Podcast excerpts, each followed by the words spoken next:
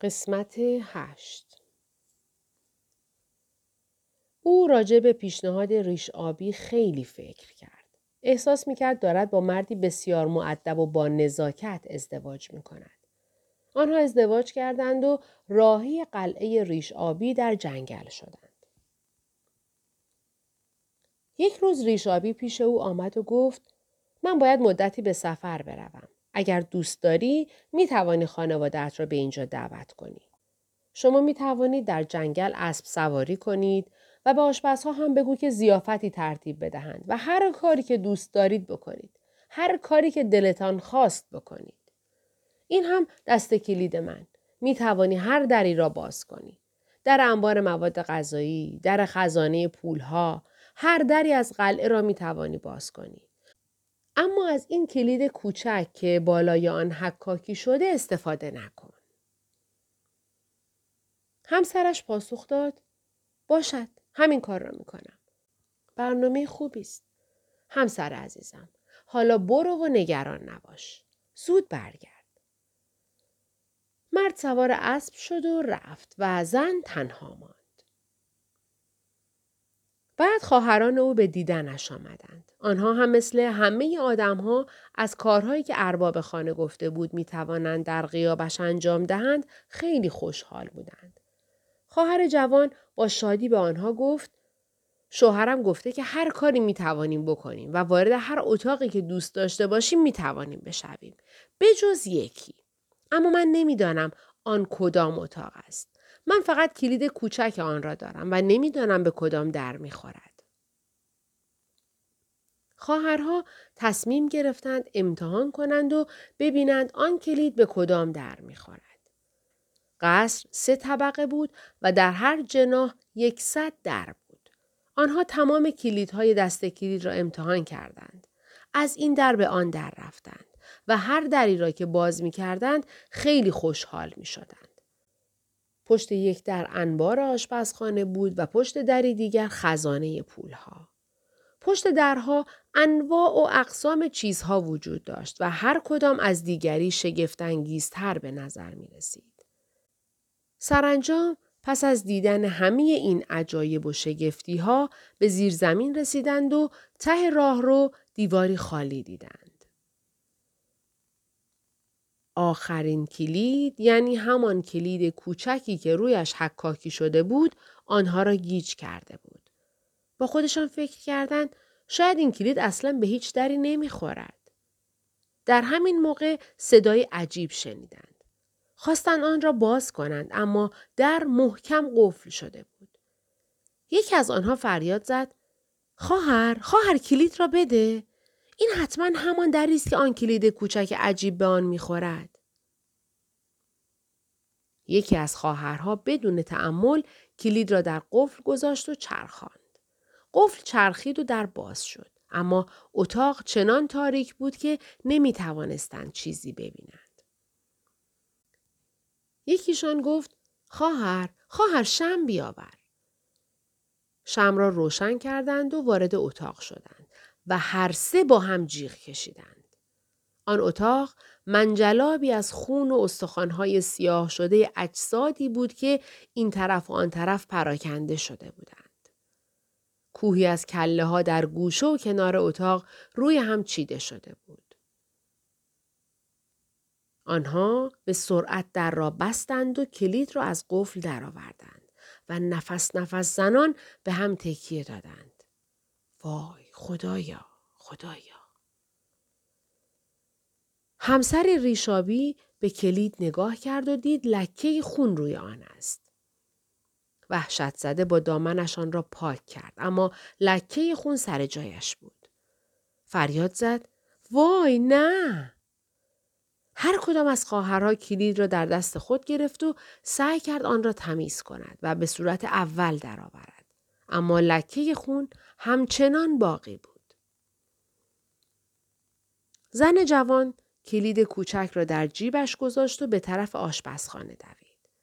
وقتی به آنجا رسید، لباس سفیدش سرتاپا قرمز شده بود. زیرا قطرات خون تیره آرام آرام از کلید می چکید.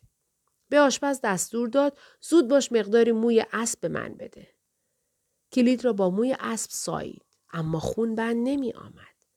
لکه لکه خون قرمز خالص از کلید کوچک می چکید. زن کلید را برداشت و بیرون دوید. خاکسترهای اجاق را روی آن مالید و حسابی سابید. بعد آن را جلوی حرارت گرفت تا داغ شود. سپس تار انکبود روی آن گذاشت تا جریان خون را بند بیاورد.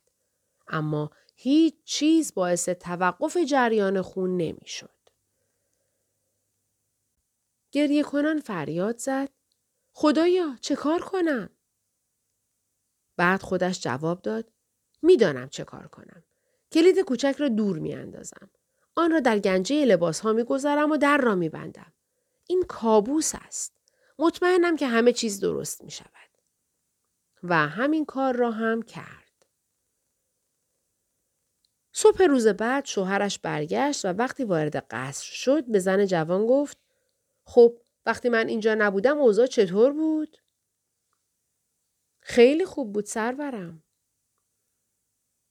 مرد به آرامی گفت انبارهای من چطور بودند؟ خیلی خوب بودند سرورم. مرد گفت خزانه پولهایم چطور بود؟ خزانه پولها هم خیلی خوب بود سرورم. پس همه چیز خوب بود نه؟ بله همه چیز خوب بود. مرد به نجوا گفت خب پس حالا بهتر از کلیدها را پس بدهی. او فورا فهمید که یک کلید سر جایش نیست و گفت آن کلید کوچک کجاست؟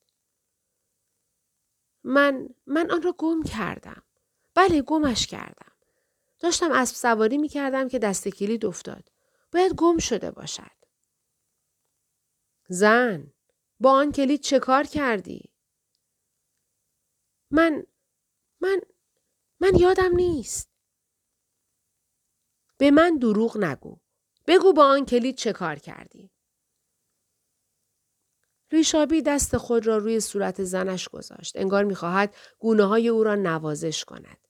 اما به جای این کار موهای او را چنگ زد و قرید تو خائنی و او را کف زمین انداخت. تو به آن اتاق رفته ای مگر نه؟ بعد گنجه لباس های زن را باز کرد و کلید کوچک را دید که از بالای کمد قطره قطره خون قرمز خود را روی لباس های ابریشمی زیبای زن که آنجا آویزان بود میریزد. مرد فریاد زد.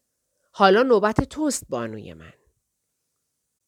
و او را کشان کشان از سرسرا به طرف زیر زمین برد تا اینکه در مقابل آن در وحشتناک قرار ریشابی فقط با چشمان غضبناکش به در نگاه کرد و در به روی او باز شد. اسکلت تمام زنهای سابق او آنجا بود.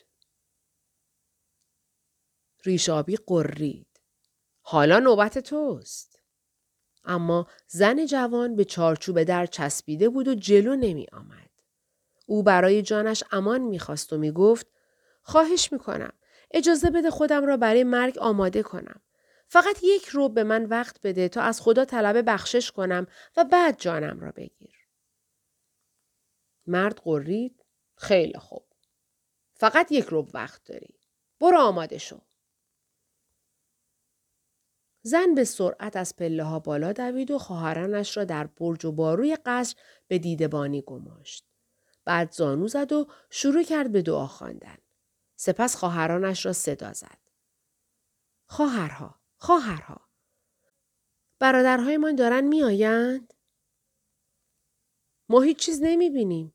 هیچ چیزی در این دشت پهناور نمی بینیم. زن جوان هر چند دقیقه یک بار به طرف باروها فریاد می‌زد خواهرها خواهرها برادرهایمان دارن میآیند ما گرد و غبار می بینیم.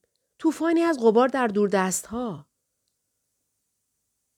در همان حال ریشابی قرید و به سوی زنش فریاد زد که به زیر زمین بیاید تا او سرش را از بدنش جدا کند. زن جوان دوباره فریاد زد خواهرها خواهرها برادرهایمان دارند میآیند ریشابی دوباره فریاد زد و زنش را صدا کرد و شروع کرد از پله های سنگی قصر بالا آمدن. خواهرها فریاد زدند بله بله آنها را می بینیم. برادرهایمان اینجا هستند. همین الان وارد قصر شدند. ریش آبی وارد سرسرا شد و به طرف اتاق زنش یورش برد و گفت دارم میآیم که بگیرمت. های او سنگین بود. سنگ های سرسرا زیر پایش سست می شد و خاک و شن به اطراف می پراکند. اما همین که ریش آبی با دستهای گشوده وارد اتاق زن جوان شد تا او را بگیرد، برادرهای زن سوار بر اسب به سرسرای قصر هجوم آوردند و وارد اتاق زن شدند. ریشابی را از قصر بیرون انداختند و با شمشیر به جانش افتادند. آنگاه شلاقش زدند و او را روی زمین انداختند و سرانجام کشتند و خون و لاشش را برای لاشخورها گذاشتند.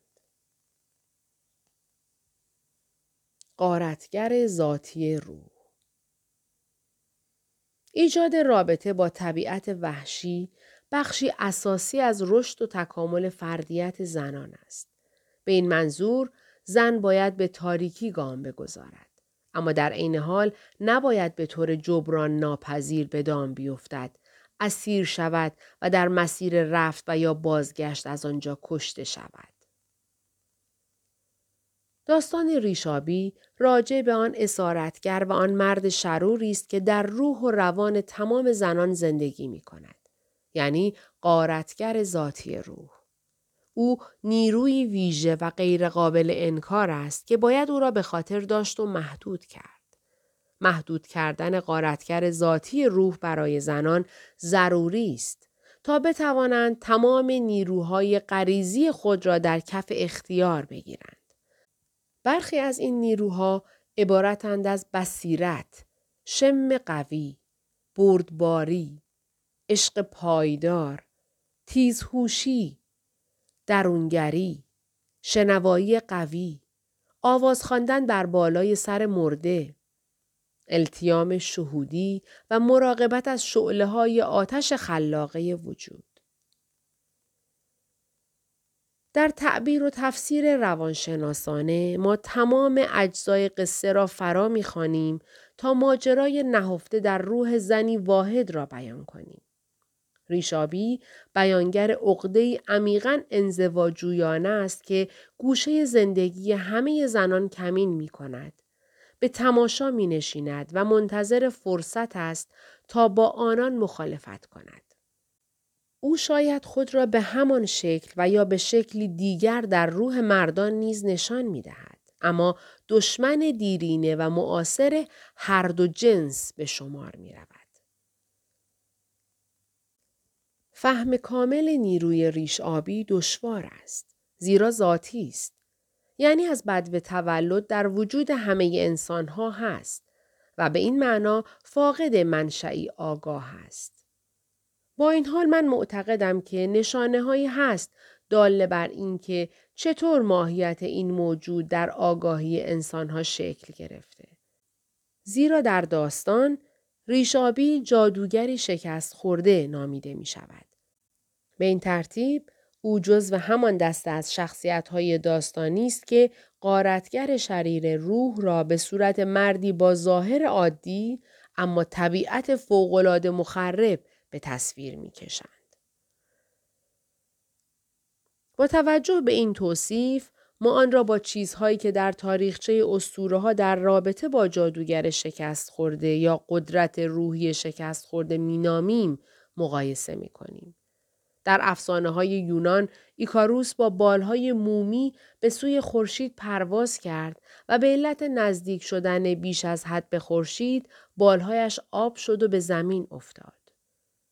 اسطوره زونی ها به نام پسر و عقاب داستان پسری است که می‌خواست عضو قلمرو پادشاهی عقاب ها شود و فکر می‌کرد می‌تواند قوانین مرگ را در هم بشکند.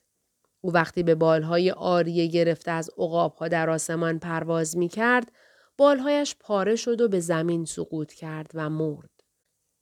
در یک استوره مسیحی، شیطان ادعای برابری با یحیای تعمید دهنده را کرد و به جهان زیر زمین رانده شد.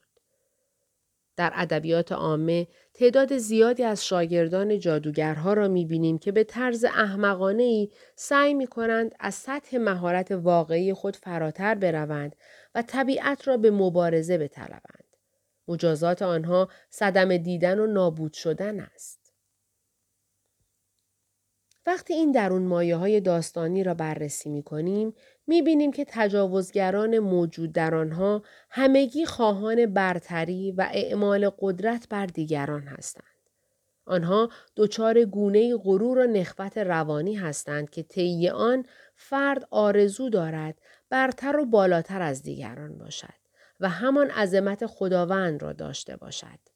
یعنی با نیروی برابر باشد که از ازل نیروهای اسرارآمیز طبیعت از جمله نظامهای مرگ و زندگی و قوانین طبیعت انسان و نظایر آنها را اداره کرده است.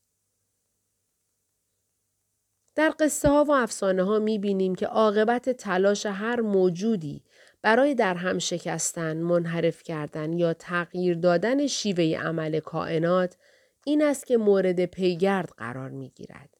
به این صورت که یا مجبور می شود به کاهش توانایی خود در جهان اسرار و جادو تندر دهد مثل شاگردی که دیگر اجازه تمرین ندارد یا از سرزمین خدایان رانده شده به تبعید و انزوا فرستاده می شود و یا در اثر نقص عضو فلج شدن و یا مرگ قدرت و زندگی خود را از دست می دهد.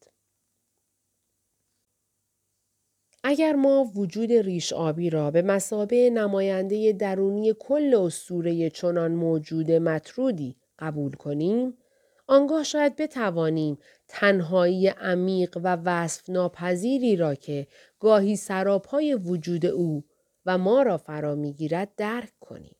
زیرا او تبعید دائمی از قلمرو عفو و بخشش را تجربه می کند.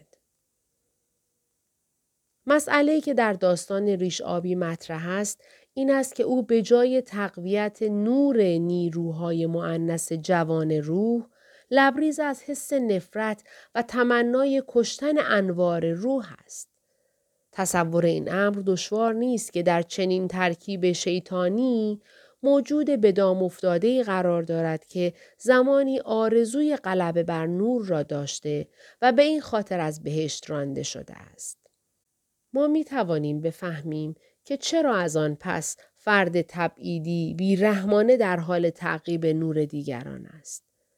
می توانیم تصور کنیم که او امیدوار است با به چنگ آوردن مقادیر کافی از روح دیگران بتواند آتشی از نور بپا کند تا سرانجام تاریکیش را محو کرده تنهاییش را از بین ببرد. به این مفهوم ما در آغاز قصه با موجود ترسناکی سر و کار داریم که دارای جنبه های نابخشودنی است. اما این واقعیت از اصلی ترین حقایقی است که خواهر جوانتر قصه باید تشخیص دهد و همه زنان باید تشخیص دهند. اینکه هم در درون و هم بیرون از ما نیرویی هست که برخلاف قرائز خیشتن طبیعی عمل می کند. و اینکه چنین نیروی شیطانی وجود دارد. ممکن است ما نسبت به آن احساس ترحم داشته باشیم. اما اولین اقداممان باید این باشد که این نیرو را تشخیص دهیم. از خودمان در برابر اعمال مخرب آن حمایت کنیم و در نهایت انرژی کشنده آن را ساقط کنیم. همه موجودات باید بدانند که قارتگران وجود دارند بدون این آگاهی زنان قادر نخواهند بود بی آنکه خورده شوند با احساس امنیت در جنگل خود راه بروند. فهم قارتگر متجاوز یعنی تبدیل شدن به موجود بالغی که دیگر به دلیل خامی، بی تجربگی یا حماقت آسیب پذیر نیست.